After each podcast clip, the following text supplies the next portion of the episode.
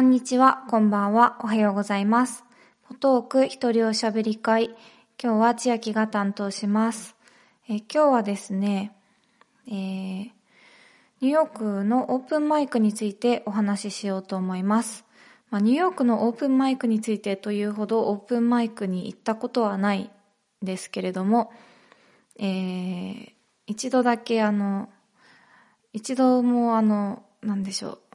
プレイヤーとして出ず、なぜか主催者としてあのやったことはあるんですけれども、えー私があの見に行ったオープンマイクは、えー一番老舗と言われているピートズキャンディーズストアという場所のオープンマイクを見に行きました。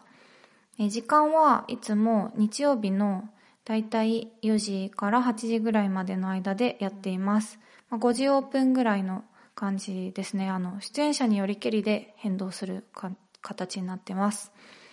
で、えーその場所はですね、えーキャンディーストアと言っていますが、キャンディーは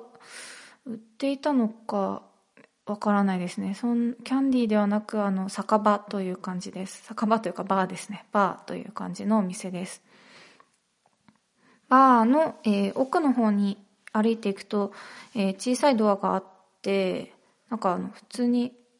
奥にこんなステージがあると思えないんですけど、えー小さく細長いステージがあります。えこの場所は結構あの、もしかしたら音楽好きの人は見たことあるんじゃないかと思う、えー赤いステージなんですけど、タイニーデスクホームとか、あとは、なんあの、ミュージックビデオとかでたまに使われています。えーそれでですね、私が見に行った時は、えー出演者が多分20人以上いたかなと思います。えっと、その場に20人以上いましたし、最後まで見たわけじゃないのでわからないんですけど、どんどんどんどんあの、後から自分の出番になったら、えっと、人が入ってくるような感じでした。で、一番最初はホストが、えー演奏するんですけど、えーホストは、あの、すでに結構酔っ払ってる感じの陽気なおじいさんでした。それでですね、えー一人一曲ずつ、あの、披露していくんですけど、マイキングとか、なんでしょう、あの、マイクの音量とか、かなりざっくりしていて、まあ、あの、日によると思うんですけどね。そのおじいさんがいじるんですね。で、あの、曲の途中にリバーブとかつけたりするから、結構出演者の人、マジかみたいな顔してたりとかして、それもちょっと、あの、見てる方、見てる側としては、あの、ゆるくて、えー居心地はいいかなと思いました。えー演奏者の人たちのジャンルというのは基本的にギター弾き語りが多いんですけど、一人だけピアノの弾き語りとベースの弾き語り、あとは、えー R&B みたいなトラックを作って、えー歌っている人、あとは、えーラップですね。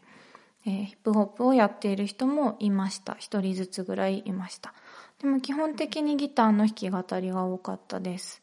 えー特にそのギターの弾き語りであっても、あの、ジャンルは、に偏りなく、えー本当に雑多な感じでした。